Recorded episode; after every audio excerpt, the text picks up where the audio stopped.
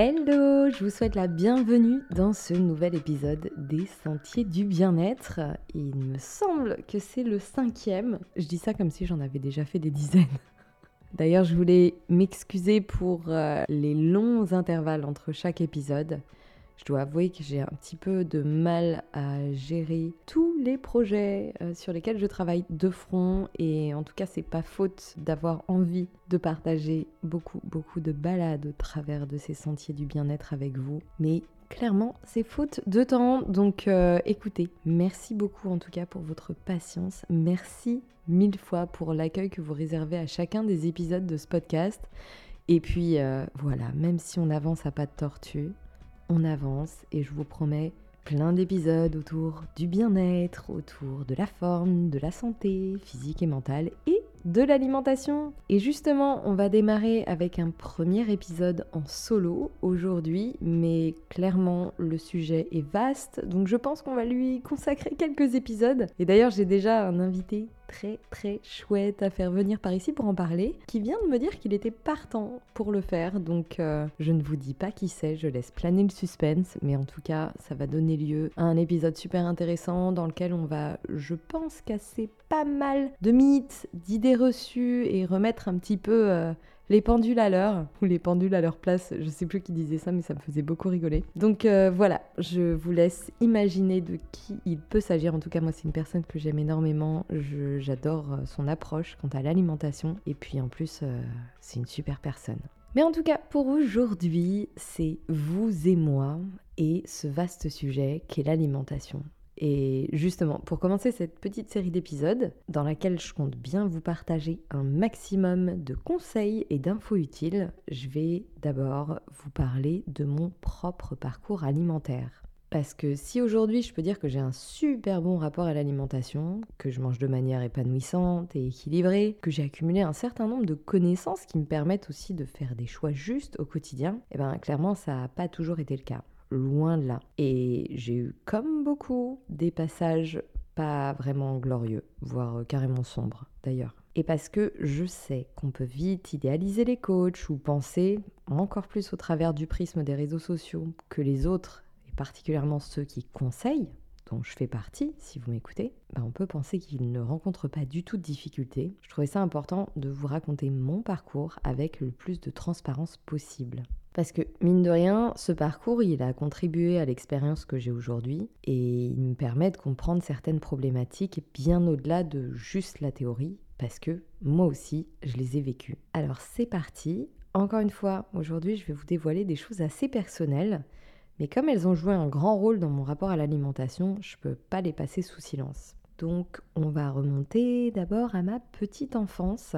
Voilà, parce que c'est de là qu'a tout commencé et hum, mon rapport à l'alimentation s'est largement construit sur euh, ces premières années de vie où euh, j'avais une figure paternelle qui elle-même a, je pense toujours aujourd'hui d'ailleurs, un rapport euh, très particulier et assez toxique avec l'alimentation, très honnêtement. Et donc j'ai été confrontée à des périodes de privation très importantes d'aliments et hum, en fait pour pas trop en dire, mais que vous compreniez quand même. Euh, mon père biologique a passé beaucoup beaucoup de temps dans une secte qui euh, avait pour particularité de promouvoir l'instinctothérapie. Donc l'instinctothérapie, c'est euh, le fait de manger cru. Mais alors attention, pas manger cru, des salades, des choses comme ça. Non, manger cru comme des néandertals. Voilà. Donc la viande, c'était de la viande à même la carcasse. Les fruits, il fallait les sentir pour savoir si on en avait envie ou pas, la fin de la consommation de tel ou tel fruit, légumes, produits carnés euh, se traduisait de manière totalement instinctive et physique. Bref, c'était un rapport quand même extrêmement primitif à la nourriture et avec énormément de règles, évidemment très très contraignantes parce que rien ne devait être cuit ni même transformé, à part éventuellement euh, du, du, riz ou des graines germées, du riz trempé ou des graines germées. Et donc, vu qu'il s'agissait de mon père biologique, j'ai quand même passé pas mal de temps là-bas. En plus, en ayant vécu des choses euh, pas franchement géniales euh, en dehors du côté purement alimentaire, parce qu'on connaît, on connaît les dérives sectaires et, et ce qu'elles peuvent amener, voire même encourager comme comportement auprès des adultes. Et je pense qu'en fait, ce mélange de rapport ultra toxique à la nourriture de ma figure paternelle, moi, toutes ces émotions et ces manques d'enfants que je pouvais avoir vis-à-vis de ma situation parentale, parce que clairement, c'était... Euh, mes besoins d'enfant n'étaient pas du tout comblés euh, au niveau affectif, au niveau euh, sécuritaire par rapport à ma figure paternelle. L'univers adulte extrêmement toxique dans lequel je baignais quand j'étais là-bas. Et la faim qui me tiraillait littéralement le ventre parce que bah, moi, je mangeais cuit. Et à chaque fois que j'allais là-bas, eh ben, je ne pouvais pas manger cuit. Donc je me retrouvais à manger des choses crues, mais clairement qui me, dégoûtaient très vite, sachant qu'en plus, euh, c'était on baignait dans une espèce d'odeur de, rance et de pourri permanente en fait. Enfin, c'était cette, odeur d'ailleurs, elle m'a dégoûté euh, des aliments crus pendant une grande grande partie de ma vie. Donc je mangeais pas beaucoup. Donc d'un côté, je crevais de faim et d'un autre côté, je n'arrivais absolument pas à manger les aliments crus que j'avais à disposition, euh, pourtant à volonté. Alors clairement, la viande, la viande et le poisson cru, c'était pas possible. Mais même les fruits, les légumes, j'avais, j'avais du mal. Et je me souviens d'ailleurs très précisément de moments où la faim me tiraillait tellement le ventre que euh, quand je lisais des Astérix et Obélix, leur, euh, les sangliers rôtis de, des BD, j'en rêvais la nuit en fait. Mais vraiment, j'en rêvais la nuit. Donc, euh, donc voilà, j'ai, grandi avec ça. Et c'est pas quelque chose que j'ai beaucoup exprimé parce que, bah, parce que j'étais enfant en fait. Donc je pense que personne s'en est rendu compte autour de moi, mais j'ai vraiment crevé la dalle. Et hum, du coup, cette faim permanente et ce manque très régulier de nourriture ont conditionné un certain nombre de choses, au niveau même euh, de mes hormones. D'ailleurs, pas que de mes schémas comportementaux, mais de mes hormones. Et en fait, j'ai grandi, j'ai mis beaucoup de temps avant de m'en rendre compte, avec euh, des signaux de leptine, par exemple, euh, complètement absents. Donc, j'avais faim tout le temps, et j'étais jamais rassasiée. En fait, mes, mes, sécrétions de leptine et de gréline étaient complètement perturbées. Sauf que bon, bah, quand on grandit, personne nous le dit. Et ça, j'ai mis beaucoup, beaucoup de temps à le comprendre. évidemment, il est arrivé un moment dans ma vie où beaucoup plus tard, j'ai commencé euh, à vouloir perdre du poids, euh, une fois arrivé à l'âge adulte. Et là, clairement, euh, moi, les, régimes ou les restrictions alimentaires, c'était toujours...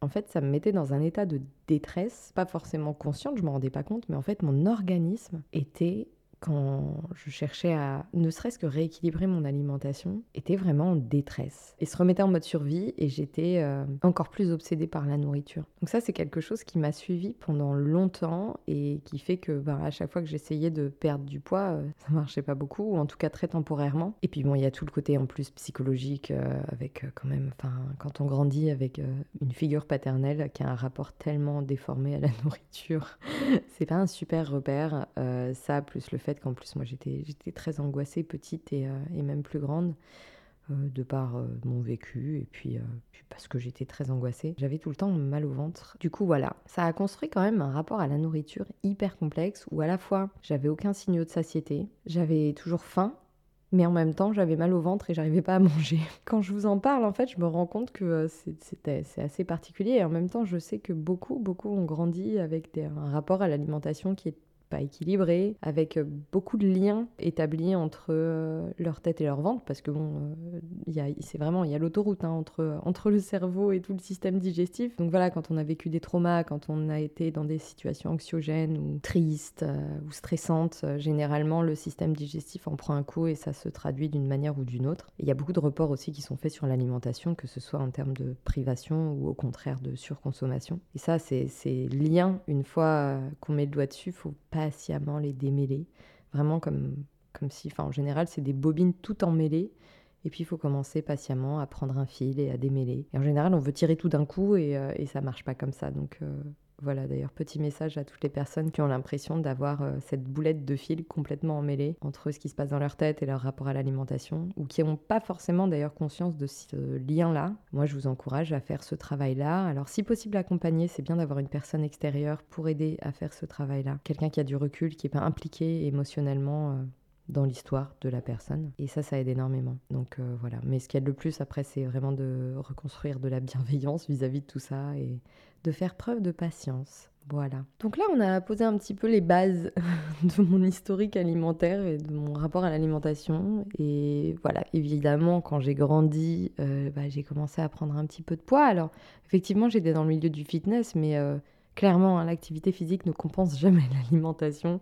Je donnais des heures de cours. Euh, tous les jours. Ça m'empêchait, ça m'a pas empêché de prendre du poids parce que, bah, parce que je mangeais trop en fait tout simplement. Je mangeais trop parce que mon, estomac euh, n'avait pas de limite, en fait. Mais n'avait pas de limite physiologique. En fait, il faut savoir qu'on a des capteurs dans l'estomac aussi qui surveillent le degré de tension de, l'estomac et qui justement envoient des signaux lorsque l'estomac est censé être plein. Bah, ces capteurs, en fait, plus on remplit l'estomac, plus le signal va arriver tard. En fait, c'est un conditionnement. Les muscles se conditionnent quand on les entraîne. Et ben, l'estomac, on peut voir ça un petit peu comme ça. Hein. Plus on le remplit, euh, plus les capteurs vont déclencher leur signal tardivement. Un degré de tension, d'étirement plus élevé. Donc moi j'en étais arrivée là où euh, bah, finalement j'avais besoin de manger beaucoup, déjà pour apaiser un stress euh, peur de manquer de nourriture, et puis euh, ben, pour avoir l'impression d'avoir assez mangé. Encore une fois, la, la sensation de satiété, euh, je l'avais pas. Hein. Mais vraiment, en général, ma satiété, c'était quand mon assiette était vide et que le plat euh, familial était vide. Et voilà, donc je mangeais d'énormes portions de, nourriture, en tout cas pour mon gabarit. Sachant qu'en plus, arrivé à l'âge adulte, j'ai eu plusieurs périodes de ma vie où j'ai manqué de nourriture. Voilà, c'était dû euh, bah, notamment à des situations euh, soit familiales, bon ça c'était plutôt ado, soit financières, euh, au tout début de ma vie active où bah, clairement je ne pouvais pas acheter suffisamment à manger. Donc, j'ai eu pas mal de moments où j'avais la faim qui me tenaillait le ventre. Ça fait bizarre d'en reparler maintenant parce que j'ai pas connu la misère du tout.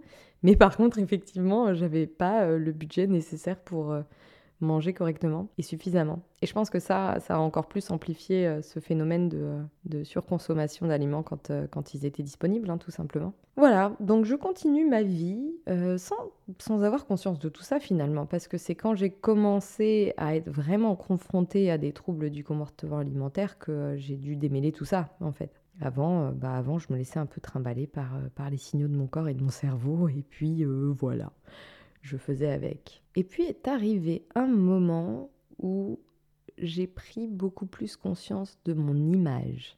Ça, j'en ai parlé dans une vidéo d'ailleurs qui euh, va sortir dans quelques jours, je pense, après la sortie de ce podcast, que je vous conseille vivement d'aller voir parce qu'on y parle justement de l'image de soi, le rapport au corps, la comparaison. Donc, euh, si vous ne me suivez pas sur YouTube, déjà, allez-y, parce que je vous y partage plein de conseils, plein de recettes. Et puis surtout, euh, comme ça, vous ne louperez pas cette vidéo qui viendra bien compléter cet épisode de podcast. Et j'ai un gros, gros message à faire passer d'ailleurs euh, dans cette vidéo, donc euh, il se peut qu'elle vous soit très utile. Donc est arrivé ce moment dans ma vie, autour de mes 30 ans, où mon attention s'est beaucoup plus tournée et préoccupée de l'image que je renvoyais, et notamment l'image de mon corps, ma shape, ce à quoi je ressemblais. Et hum, pour justement chercher à coller au maximum à des idéaux que je m'étais fixés et qui étaient un petit peu euh, légion euh, dans l'industrie du fitness à cette époque, quand j'ai découvert d'ailleurs les réseaux sociaux et quand j'ai commencé à utiliser les réseaux sociaux et donc à être confrontée à ces images et à ces physiques, bah, j'ai commencé à vouloir beaucoup plus euh, modifier l'aspect de mon corps, ce qui implique du coup des diètes. Et puis en plus, c'était très diète culture quand même à l'époque. Hein les diètes fitness, c'était euh, c'était hyper à la mode. De toute façon, il y a toujours eu des régimes à la mode, mais voilà, c'est ce qu'on appelle la diète culture. Et moi, j'étais à fond dedans.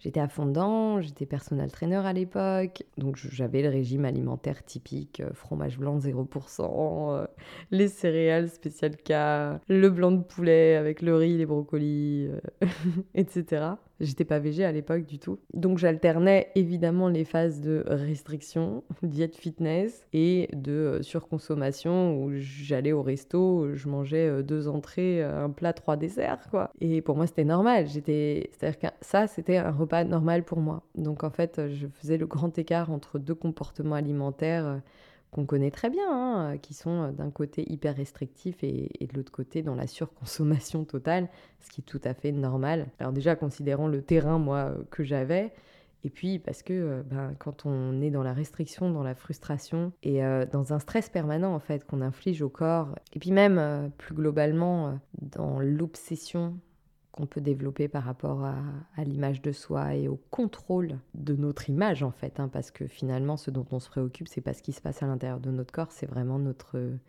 notre aspect extérieur, bah ça, ça amplifie encore plus les surconsommations et les orgies de bouffe parce qu'on tamponne aussi du stress en fait. On nourrit pas seulement un corps qui est privé, on nourrit pas seulement une tête qui est, qui est privée, qui est restreinte, mais on tamponne du stress, on anesthésie du stress aussi. Ça, c'est important d'en avoir conscience.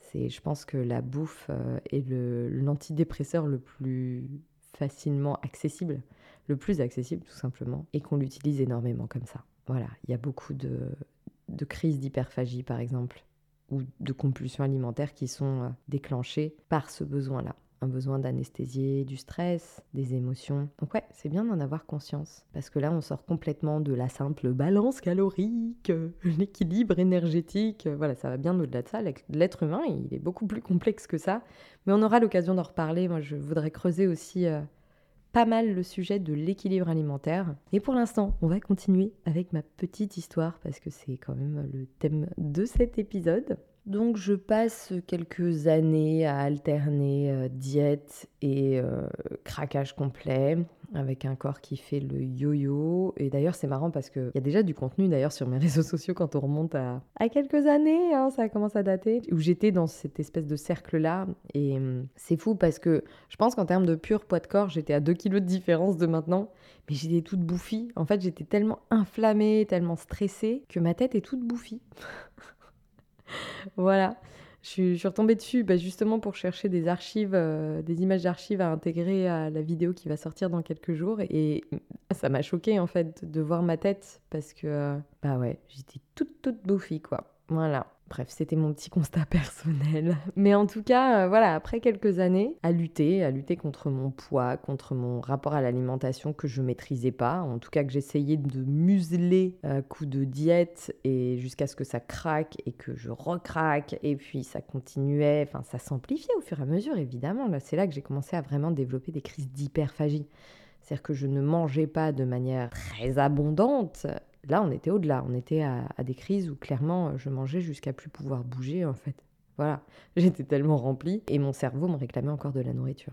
Parce qu'effectivement, quand on a grandi avec un, stress alimentaire tel, les restrictions alimentaires, elles sont encore moins bien prises par le cerveau que sur quelqu'un qui a pas forcément traversé euh, les mêmes choses et le même rapport à l'alimentation, qui n'a pas forcément manqué, euh, manqué d'aliments. Puis bon, chacun, enfin, chacun a son parcours en fait, il n'y a, pas de, y a pas de règles. En tout cas, moi, c'est comme ça que ça traduisait, c'est que j'ai été encore plus sensible. Et du coup, je culpabilisais d'ailleurs parce que je voyais plein de personnes autour de moi qui étaient à la diète et ça allait très très bien, alors que moi, ça me mettait dans un état de détresse. C'était une catastrophe, ça me stressait énormément, j'arrivais à rien contrôler du tout, même avec des restrictions qui finalement étaient quasiment proches de mon équilibre alimentaire euh, théorique, quoi. Mais c'était pas assez abondant pour moi. Bref. Euh, donc après quelques années, je me suis dit, c'est quand même une idée absolument lumineuse, que j'allais faire une prépa bikini. Alors bon, c'était un peu un concours de circonstances. C'est-à-dire que c'est tombé au moment où je commençais à peine à consommer des contenus réseaux sociaux. Ça faisait peut-être un an que j'avais découvert YouTube, que je suivais les vidéos YouTube. D'ailleurs, les premières vidéos YouTube que j'ai suivies, c'était euh, Amanda, je sais plus comment, qui faisait des, des compètes bikini en permanence et qui vloguait en fait euh, toutes ses prépas. Puis c'était très à la mode en plus à l'époque. Donc j'ai commencé à suivre une ribambelle de nanas, de compétitrices bikini. Et je me disais, waouh, c'est cool, c'est cadré, elles maîtrisent tout. Puis en plus, elles arrivent à avoir une super shape et tout. Je vais faire la même chose. Et puis en plus, je me disais que ça allait être une solution pour enfin réussir à contrôler mon rapport à l'alimentation. Bon, et puis en plus, euh, évidemment, au-delà de ça, à enfin faire rentrer mon corps dans, les standards du fitness de l'époque, qui étaient quand même très poupée Barbie, parce que c'était les standards bikini de l'époque, quoi. Et que moi, je me trouvais trop trapue, euh, enfin, j'avais pas du tout la même physionomie, ce dont je parle du coup dans ma vidéo YouTube. Donc, je me lance à, je sais même plus, je crois que j'avais 31 ans ou 32 ans, ou 33 ans. Ouais, entre 32 ans et 33 ans d'ailleurs, je me lance dans ma prépa. Alors bon, déjà passé la trentaine, le métabolisme, hein, c'est pas le même. Puis alors moi, avec mon passif, euh, eh ben, j'y suis allée, j'y suis allée fort, quoi. J'ai fait une bonne diète de, je sais pas, qui a duré, je crois qu'il a dû durer, alors plus de 6 mois, clairement, je crois qu'elle a duré 8 mois, voire 9 mois. 9 mois à la diète, ça commence à faire long hein, quand même. Déjà quelques semaines, c'est très très long. Alors le truc qui m'a fait aller au bout, c'est que j'ai de la volonté et quand je décide de faire un truc, je vais jusqu'au bout. Bon, le truc, c'est que si ça consiste à aller droit dans un mur, et eh ben, je vais droit dans un mur. Hein, et c'est exactement ce que j'ai fait là.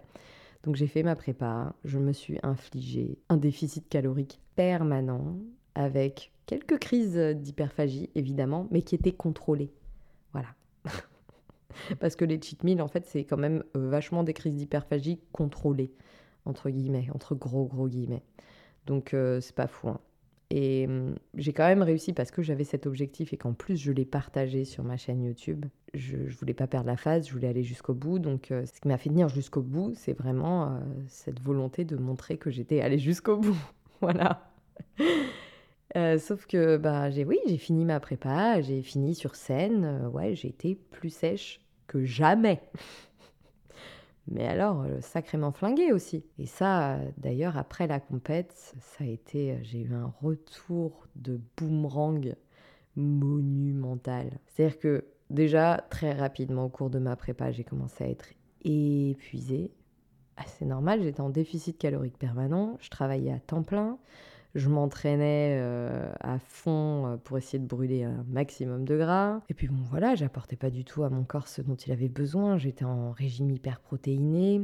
Donc j'étais en plus j'étais de plus en plus résistante à l'insuline parce que je mangeais de moins en moins de glucides. vraiment euh, le truc brossiance à fond, j'étais j'avais les deux pieds dedans quoi. Donc j'étais inflammée en permanence. Franchement, j'étais en terrain inflammatoire continu épuisée, mon corps pas nourri. J'ai vraiment tiré sur la corde. Et d'ailleurs, j'ai eu la chance de pas dérégler ma thyroïde euh, parce que, parce que j'aurais pu, en fait. Hein. Quand on s'amuse comme ça avec son organisme, ça peut avoir des conséquences très lourdes. Et donc euh, voilà, après avoir lutté pendant, oui, certainement neuf mois, je passe sur scène, je fais ma compète, je suis super sèche, je suis contente, j'ai enfin maîtrisé mon corps qui ressemblait toujours pas à ce à quoi je voulais qu'il ressemble parce que clairement euh, mon squelette lui n'avait pas changé donc c'était pas possible en fait. Et puis après je lâche tout.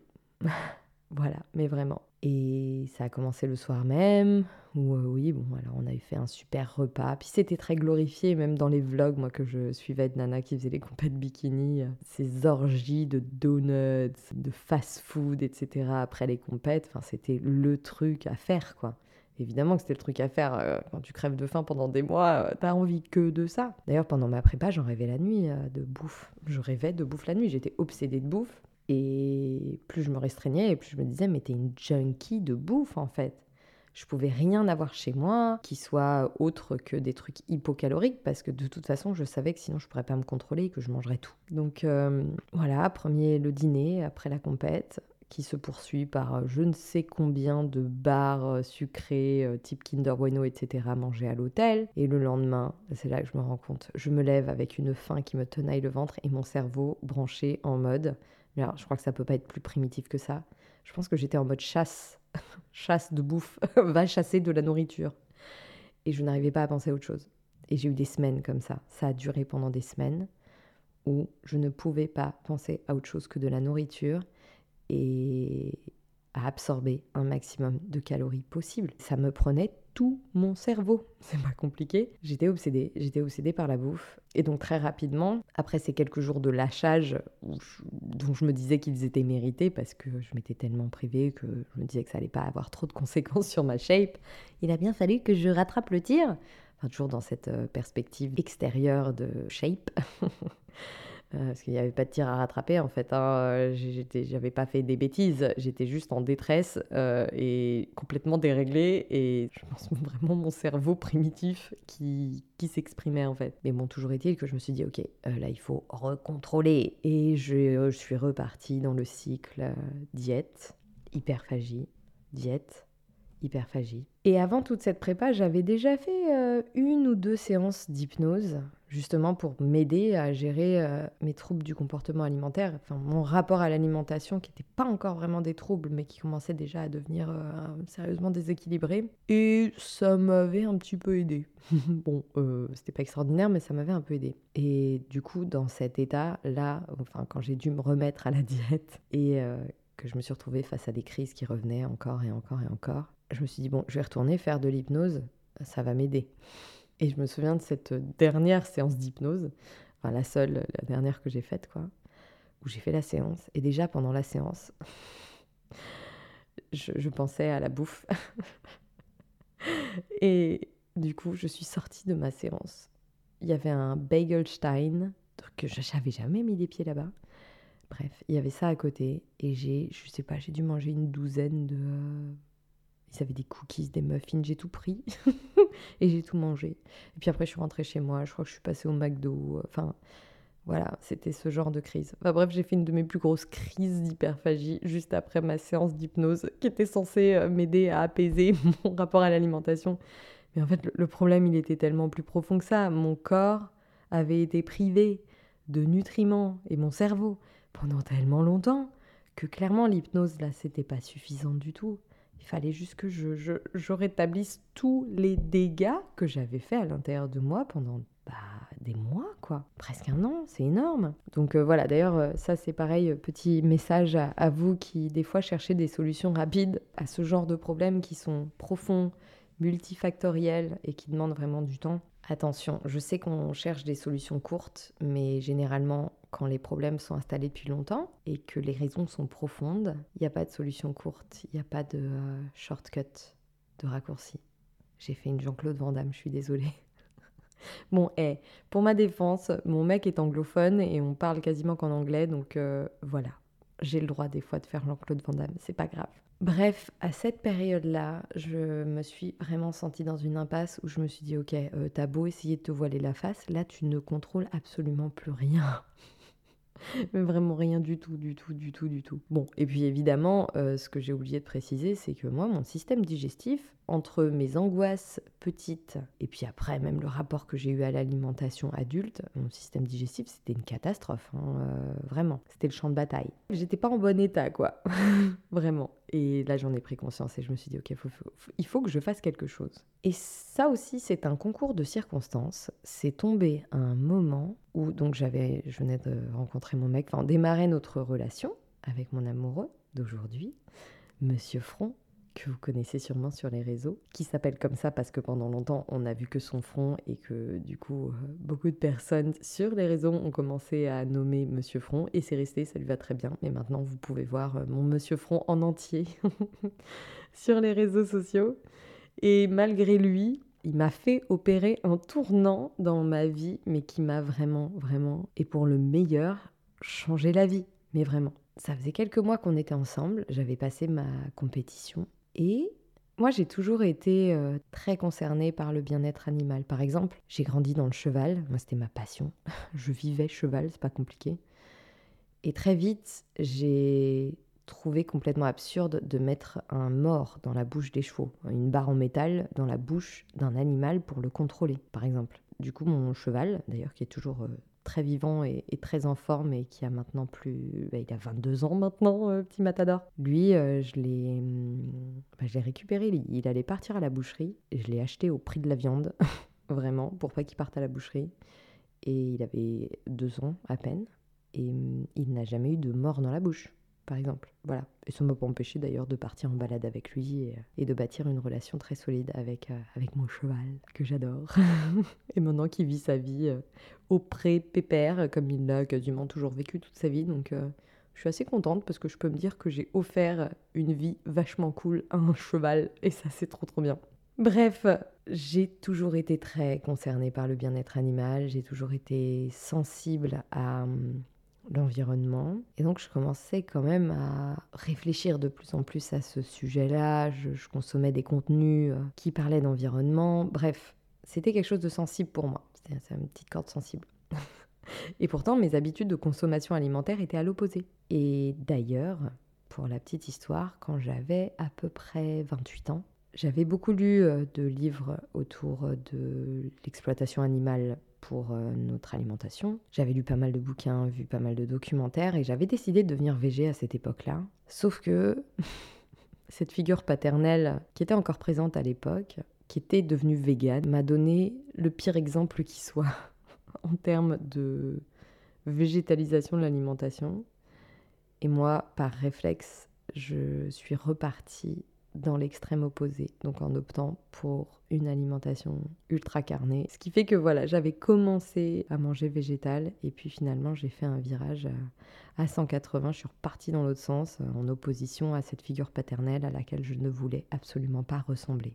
Et pour moi, manger végétal, c'était synonyme de devenir comme lui, ce que je ne voulais absolument pas, évidemment. Donc voilà, de mes 28 à mes, du coup, 33 ans, j'ai mangé ultra carné alors que euh, j'étais totalement consciente. En plus, enfin, ça y est, je m'étais bien éveillée, en fait, euh, quant à la cause animale, à l'exploitation animale, et, euh, et j'avais fermé les yeux dessus, juste pour pas ressembler à mon père, en fait. voilà. Et puis bon, je fais, je fais mon bout de chemin. Je vois une psy aussi, entre-temps, pour justement m'aider à démêler tous ces ces liens familiaux un peu complexes qui me pesaient, en fait, que je me trimballais, je me trimballais des sacrées casseroles. Que je vois cette psy et on discute avec mon mec. On parle du documentaire. Euh, non, comment que Alors comment ça a commencé? Il me parle d'un documentaire, oui, qui s'appelle Conspiration, donc sur les lobbies de la viande.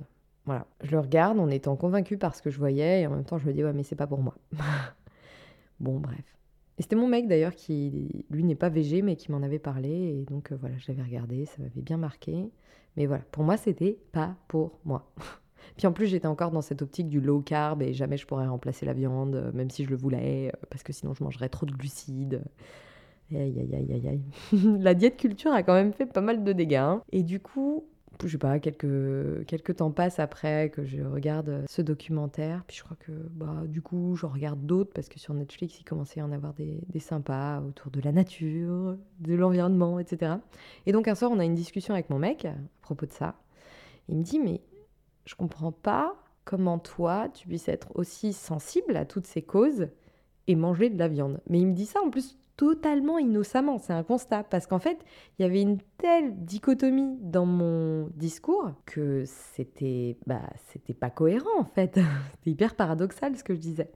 Donc il me sort ça comme ça, et là j'ai pas su quoi lui répondre. Parce que en fait, la première réponse que, que j'aurais eue, bah, ça aurait été euh, pour pas ressembler à mon père, parce que finalement c'était ça la raison profonde. Pourquoi je, je n'étais pas devenue végé alors que c'est une cause à laquelle j'étais extrêmement sensible depuis ben, en fait longtemps, et eh ben c'était pour ça. Et en fait, c'est tombé un moment où donc moi je voyais ma psy et puis je pense que voilà, c'est arrivé au bon moment, tout était bien aligné, ce qui fait que ben j'ai pas su quoi lui répondre quand il m'a posé cette question. Et on s'est un peu laissé là-dessus.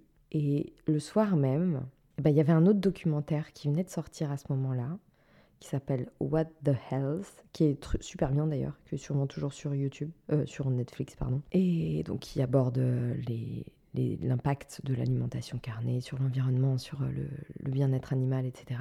Et sur la santé. Et là, je me suis dit, mais attends, en fait, pourquoi Enfin, toi, ça moi, vraiment, ça me parlait. C'était des causes dans lesquelles j'avais envie de m'engager personnellement, en tout cas avec lesquelles j'avais envie de m'aligner.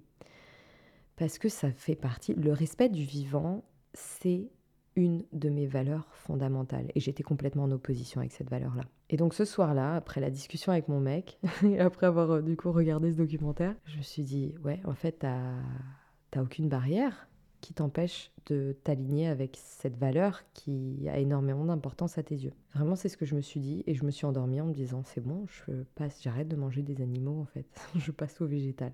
Et c'est exactement ce qui s'est passé. C'est-à-dire que j'ai pas fait les choses progressivement, je suis passée au végétal. Voilà, euh, du jour au lendemain. Et tout ça grâce à une question totalement innocente posée par mon homme au bon moment. Et alors ça, ça a eu un effet en cascade absolument incroyable. C'est que du jour au lendemain, mais vraiment.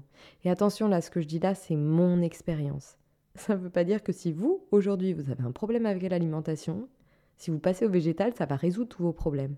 Je sais qu'il y en a beaucoup qui fonctionnent comme ça, et je vous dis, c'est pas une solution. Moi, c'est juste que c'était une valeur profonde qui faisait partie de moi, avec laquelle j'étais en opposition. Et donc, ça a marché parce que je me suis réalignée avec cette valeur. Mais alors, du coup, la conséquence, ça a été que du jour au lendemain, le fait de m'aligner avec cette valeur extrêmement profonde, ça a complètement dépressurisé la cocotte minute que j'étais face aux aliments. Parce que d'un coup, les aliments avaient une toute autre valeur et une toute autre signification dans ma vie. Et clairement, cette cause animale, environnementale, pour moi, ça avait beaucoup plus de poids que ma shape. Et là, mon attention s'est tournée vers quelque chose de beaucoup plus profond. Et du jour au lendemain, ça m'a permis de complètement me lâcher la grappe parce que finalement, là, j'avais une mission.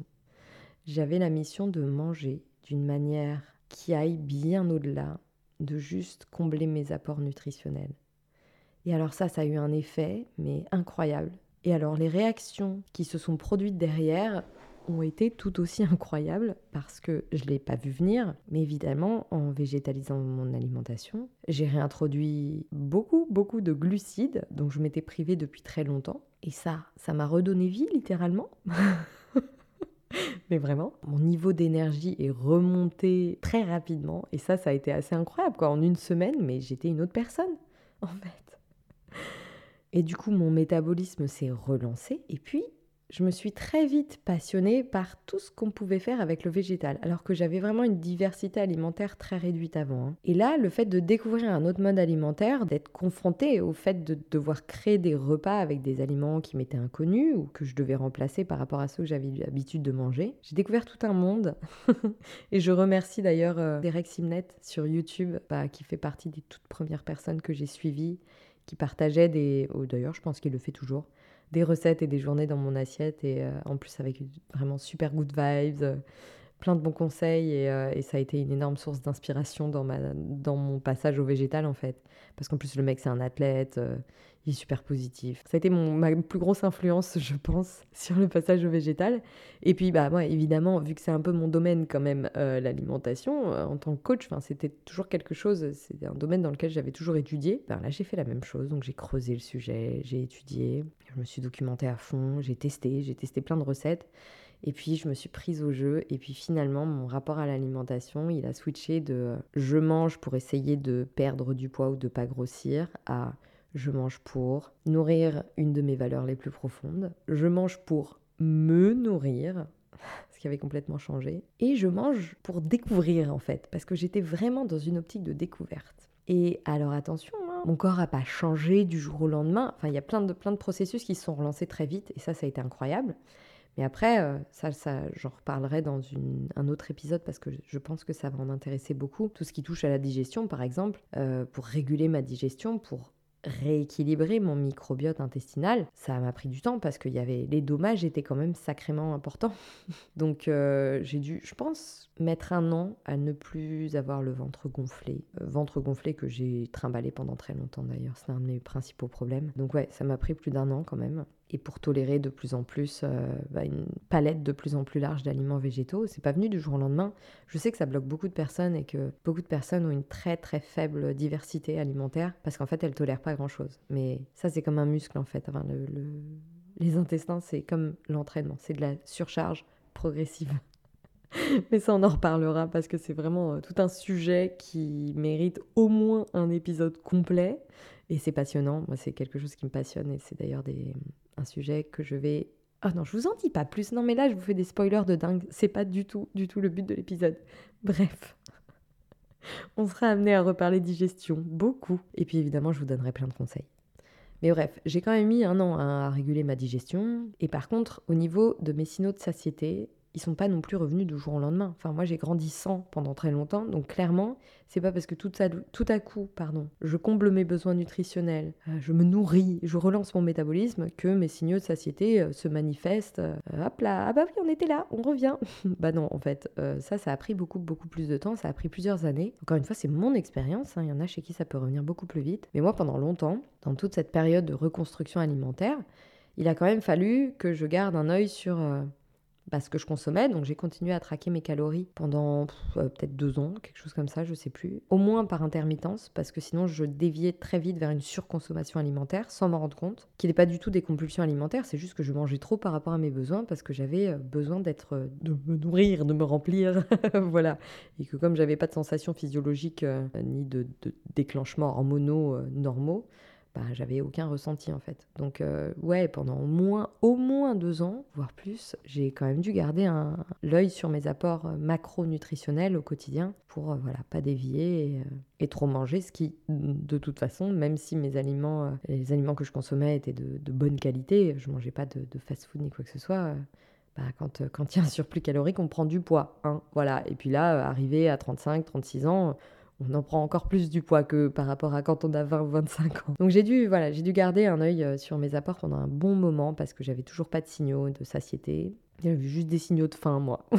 voilà. Mais ça, c'est fait. Ça s'est fait avec le temps. Ça s'est fait quand j'ai commencé à me nourrir. Ça s'est fait quand euh, je me suis alignée avec mes valeurs. Alors ça, ça a été absolument incroyable. Et puis, Ça s'est fait quand euh, j'ai commencé aussi à me détacher de tout ce que je m'infligeais en termes d'image. Et ça, euh, ça c'est la maturité hein, qui a fait le boulot avec le temps, parce que moi je baignais toujours dans l'univers du fitness. Puis en plus, quand on s'expose euh, sur les réseaux sociaux, bah, fatalement, on, on, y est encore plus sensible en fait. C'est très dur de pas y être sensible. Et là, je pense que ces deux dernières années, à peine, donc j'ai 38 ans aujourd'hui, vous voyez je pense que ça fait vraiment que depuis ces deux dernières années, voire même un an, que je ressens enfin des signaux de satiété. Et que je ne mange plus par rapport à ce que je sais que j'ai dans mon assiette et qui va combler mes besoins. Alors heureusement en fait que, mine de rien, j'avais accumulé euh, un certain nombre de connaissances par rapport à la teneur nutritionnelle des aliments que je mangeais pour euh, bah, justement réussir à, me nourrir en, conscience euh, sans avoir besoin de, de tout traquer. Mais parce que voilà, clairement, euh, j'avais une application, euh, j'avais un MyFitnessPal dans la tête, quoi, à force d'avoir pratiqué. Ce qui est quand même très pratique parce que c'est important, mais ça on en reparlera, je pense, dans l'épisode suivant, de, euh, ces notions en fait nutritionnelles qui sont quand même importantes à avoir. Et je pense que c'est hyper important quand même de savoir à peu près ce qu'apporte tel ou tel aliment et en telle ou telle quantité. parce que sinon, en fait, on se nourrit complètement à l'aveugle. Et c'est le problème de beaucoup de personnes, pas forcément dans le sens où elles mangent trop d'ailleurs, hein, mais, euh, mais souvent de manière déséquilibrée, et très souvent pas assez d'ailleurs. Mais ça, c'est encore un autre sujet. Donc, euh, ouais, ça fait assez peu de temps en fait que j'ai plus du tout besoin de compter là-dessus et que je peux manger de manière intuitive. Alors en conscience, encore une fois, c'est-à-dire que je ferme pas les yeux en ouvrant mon frigo et, euh, en prenant le premier truc qui me vient sous la main, ou euh, c'est pas parce que j'ai envie d'un croissant euh, que je vais en manger un, et puis ah bah, ah, bah j'en ai envie d'un deuxième et d'un troisième, et puis parce que y a, quand on mange de manière intuitive, c'est bien, mais ce qui est plus important, c'est de manger en conscience. Parce que des fois, manger de manière intuitive, bah, les signaux ils sont complètement faussés. Il suffit qu'on soit fatigué, il suffit qu'on soit à une période du cycle où on a juste envie de manger que du sucré. Euh, il suffit qu'on soit stressé pour que ça parte dans tous les sens. Et ça, c'est bénéfique à rien, à part, un, encore une fois, un soulagement très temporaire, parce qu'on tamponne des émotions ou un manque. Mais sur le long terme, généralement, c'est quand même euh, des comportements qui sont pro-inflammatoires, qui nous tournent vers des aliments qui sont pas super nutritifs, et puis qui peuvent euh, générer à long terme en plus des habitudes alimentaires et des déséquilibres, en fait, qui sont bénéfiques en rien. Donc oui, se faire plaisir, c'est important, attention. moi, je suis la première à me faire très plaisir avec la la nourriture, mais euh, en conscience, encore une fois. Et c'est là d'ailleurs les, travers du gros courant de l'alimentation intuitive où euh, finalement, euh, trop réfléchir quand même, enfin, ou réfléchir un temps soit peu à, ce qu'on se met dans la bouche, c'est presque un gros mot et mal perçu parce que du coup, c'est plus intuitif. Mais oui, mais non, en conscience. En conscience, je pense que c'est encore plus adapté parce que notre environnement, nos modes de vie ne nous permet pas aujourd'hui d'être intuitifs on vit plus dans la nature, on n'est pas des chasseurs-cueilleurs, on a des incitations à la consommation alimentaire permanente. On est dans une société, je suis désolée de dire ça, hein, ça fait un peu complotiste, mais euh, qui littéralement cherche à nous rendre boulimiques, hein, euh, parce que euh, les encouragements à la consommation sont permanents. Évidemment, pas à la consommation d'aliments vivants, bruts, parce que ça, bah, c'est moins lucratif. Hein. voilà, tout simplement. Donc c'est dur de manger intuitif dans, ces circonstances et dans notre société. Bref, c'était la petite parenthèse sur l'alimentation intuitive, mais je pourrais faire un épisode un peu plus conséquences sur le sujet, sur le sujet, pardon, si ça vous intéresse. Voilà, tout ça pour dire que euh, aujourd'hui j'ai 38 ans et que euh, je pense que mes signaux se sont manifestés passé mes 36 ans. Voilà. Et qu'avant ça, depuis toute petite, ça a été quand même une sacrée bataille avec l'alimentation. Donc vous voyez, c'est long des fois.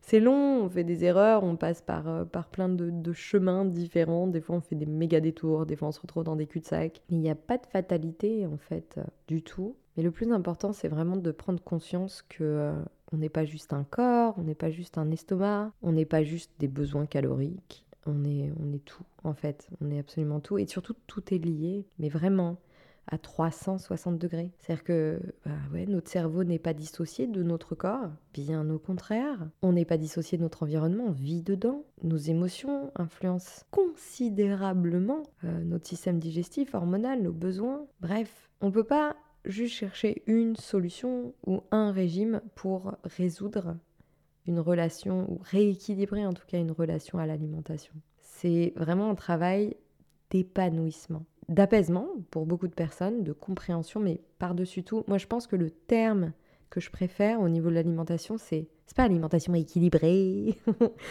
c'est une alimentation épanouissante.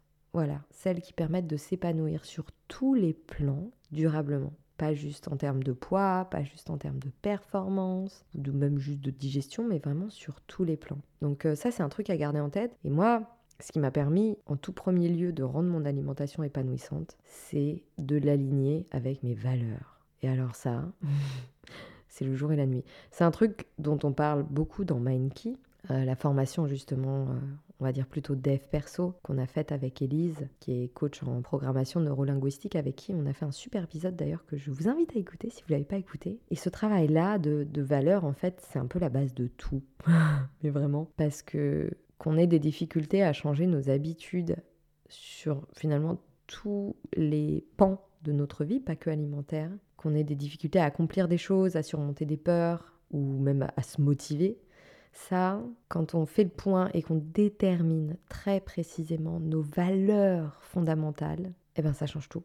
ça change tout parce qu'après, on prend nos décisions et on met en place des actions en fonction de ces valeurs. Et là, il y a du fond, il y a de la profondeur, on parle de quelque chose qui nous fait vibrer. Et ça, pour faire bouger les choses, c'est hyper puissant parce que ça vient de quelque chose qui est extrêmement important pour nous. Là, je m'éloigne un petit peu du sujet, mais en tout cas, euh, voilà, je rappelle euh, l'épisode 2, si je ne dis pas de bêtises, c'est celui-ci, avec Élise. Allez l'écouter, il est vraiment, vraiment chouette. Écoutez, je pense que vous savez pas mal de choses. Qu'est-ce que je pourrais rajouter? Pas rien. à part que là, euh, je me ferais bien une petite tartine, tiens. typiquement le genre de truc que je m'interdisais avant parce que ça rentrait pas dans mes macros. Mais là, je suis contente. J'ai un petit creux. Je viens de vous partager quand même quelque chose d'assez personnel et et ben, je vais me faire une petite tartine. voilà. Non, en tout cas, j'espère que ce partage, euh, bah déjà peut-être aura un peu, euh, je sais pour certaines personnes, voilà, aura, vous aura rassuré quant à mon rapport à l'alimentation. Parce qu'encore une fois, quand on, suit des figures d'influence, n'est-ce pas, sur les réseaux sociaux, qu'on écoute des personnes qui donnent des conseils comme moi, eh ben on a tendance à vachement les idéaliser alors que euh, ben non, non. Et puis bon, euh, ça se trouve, euh, des difficultés alimentaires, je vais, je vais en ravoir. Hein. Et puis, ah oui, dernière chose, si, quand même très importante, c'est que quand j'ai des phases de gros stress ou de grosse fatigue ou en début de cycle, eh ben, je suis humaine. J'ai envie de manger des trucs hyper caloriques, sucrés, réconfortants. Enfin, le package total, c'est normal. Et bon, ça m'arrive de le faire. Et je ne culpabilise pas du tout. Et je ne cherche pas à rattraper, à réparer les pots cassés, ni quoi que ce soit en fait. Je suis dans cette optique d'alimentation épanouissante. Et ça, bah, ça enlève énormément de stress, stress qui contribue énormément au rapport conflictuel qu'on peut avoir avec l'alimentation. Euh, donc du coup, ça casse un cercle vicieux en fait. Et ça, je peux le faire maintenant parce que mes sécrétions hormonales sont revenues à la normale, mon corps est nourri. Encore une fois, c'est plurifactoriel. Parce qu'il y a encore quelques années, malgré le fait que je mangeais déjà végétal et que j'étais bien avec mon alimentation, euh, quand j'entendais des personnes dire euh, Bah non, mais écoute tes signaux de faim, mais moi ça me parlait toujours pas en fait. Pourtant j'étais alignée avec mes valeurs, etc. Mais quand on peut pas ressentir quelque chose parce qu'on n'a pas fini de tout démêler ou parce que le processus de reconstruction n'est pas terminé, ça sert à rien d'essayer de se convaincre. Enfin, ça revient au même que euh, je vais bien, tout va bien en tombant de, du 30e étage d'un immeuble. Euh, on a beau se le dire, on est quand même en train de tomber, quoi. Je sais pas si c'était très approprié comme euh, comparaison du tout, mais je pense que vous avez, compris. Voilà, on peut essayer de se persuader de choses, mais ça donnera pas beaucoup de résultats derrière, surtout euh, quand il est question de l'alimentation. C'est ce qui nous fait vivre hein, quand même. Donc euh, on a encore des réflexes, des schémas comportementaux, un rapport affectif et émotionnel extrêmement fort avec notre alimentation. Et euh, c'est notre bout de couenne. Hein. Donc c'est pour ça que ça peut prendre du temps, demander du travail, de l'attention. Mais surtout beaucoup, beaucoup, beaucoup, beaucoup de bienveillance et arrêter de chercher les raccourcis faciles. Parce qu'en fait, y a, ça n'a rien de facile. ça marche pas. Voilà. Bref, je pense que là, vous savez tout sur mon petit parcours. Encore une fois, ne prenez pas ma propre expérience pour euh, une méthode ou euh, une vérité. C'est moi, mon vécu, c'est ce par quoi je suis passée. Et ça, vraiment, je mets un gros warning dessus parce que le nombre de personnes qui sont passées au végétal ou qui pensent à passer au végétal parce qu'elles pensent que ça va résoudre tous leurs problèmes de poids et de rapport à la nourriture, ça ne marche pas comme ça. Voilà. Et effectivement, l'alimentation végétale permet de plus grosses portions en général parce que les aliments sont euh, moins denses en calories, contiennent plus de fibres, plus d'eau. Donc euh, effectivement, quand on a des problèmes de signaux de satiété, bah, ça peut vachement aider. Moi, je sais que ça m'a vachement aidé. Ça m'a permis de continuer à manger beaucoup en réduisant mon apport calorique par rapport au même volume que j'aurais pu manger en, en ayant une alimentation carnée. Ça, c'est effectivement, c'est un fait. Mais c'est pas la solution miracle. Voilà. Il faut d'abord se demander pourquoi on a besoin de manger beaucoup, d'où ça vient, ce qu'on a besoin de tamponner, est-ce que c'est lié à des, séquelles du passé, des conditionnements, des émotions. Donc gros warning là-dessus. Bon écoutez, je vais vous laisser dans le prochain épisode de cette mini-série, parce que ça va être une mini-série euh, sur l'alimentation. Et bien justement, on va faire le point sur euh, l'équilibre alimentaire, par quoi il est régi, et puis euh, je vous donnerai des pistes pour vous aider à le construire et à l'entretenir en le comprenant, en comprenant ses tenants et aboutissants. C'est hyper important. Et puis euh, aussi, mais ça ce sera sûrement encore après pour un autre épisode, je vous donnerai des conseils pour vous aider à mieux manger au quotidien en comblant vos besoins énergétiques et vos papilles, parce que ça c'est quelque chose qui est très important pour moi. Et puis euh, bah aussi en prenant soin de votre microbiote intestinal. Mais bon, ça je vous l'ai dit un petit peu plus tôt, c'est un vaste sujet. Donc euh, voilà, on a quelques beaux épisodes devant nous. Et aussi celui avec notre invité mystère que j'ai hâte d'enregistrer. En attendant, en parlant d'invité, le prochain épisode sera avec une naturopathe. On va parler naturaux. Donc ce sera un épisode hors série. Euh, Je ferais qu'on lui trouve un nom à cette série d'ailleurs. Série, je sais pas. Venez me le dire sur les réseaux sociaux. Ouais, je veux bien. J'ai pas d'idée là. Mais en tout cas, ouais, prochain épisode avec Marina, naturopathe. On va parler naturaux. Ça va être super chouette. On va aborder quelques idées reçues. Enfin bref, on va bien ratisser le sujet. Ça va être cool. En attendant, si ce podcast vous plaît, n'hésitez pas à le noter avec la note de votre choix et à me laisser un petit mot, ça me fait très plaisir. N'hésitez pas aussi à me faire part de vos questions, de vos suggestions, d'invités aussi que vous voudriez voir embarquer dans une balade dans les sentiers du bien-être avec moi et Doudi. Bref, je suis toute oui et tous yeux je sais pas si ça se dit. En tout cas, voilà, venez m'en parler sur les réseaux sociaux. Amandine Wellness sur Instagram, Amandine Léger sur YouTube. N'oubliez pas la vidéo qui arrive très bientôt. De toute façon, je vous mets tous les liens dans la petite description de ce podcast. Et en attendant, prenez bien soin de vous, nourrissez-vous bien et de manière épanouissante. Voilà, c'est le mot de la fin. Je vous fais de gros bisous et je vous dis à très bientôt pour un nouvel épisode.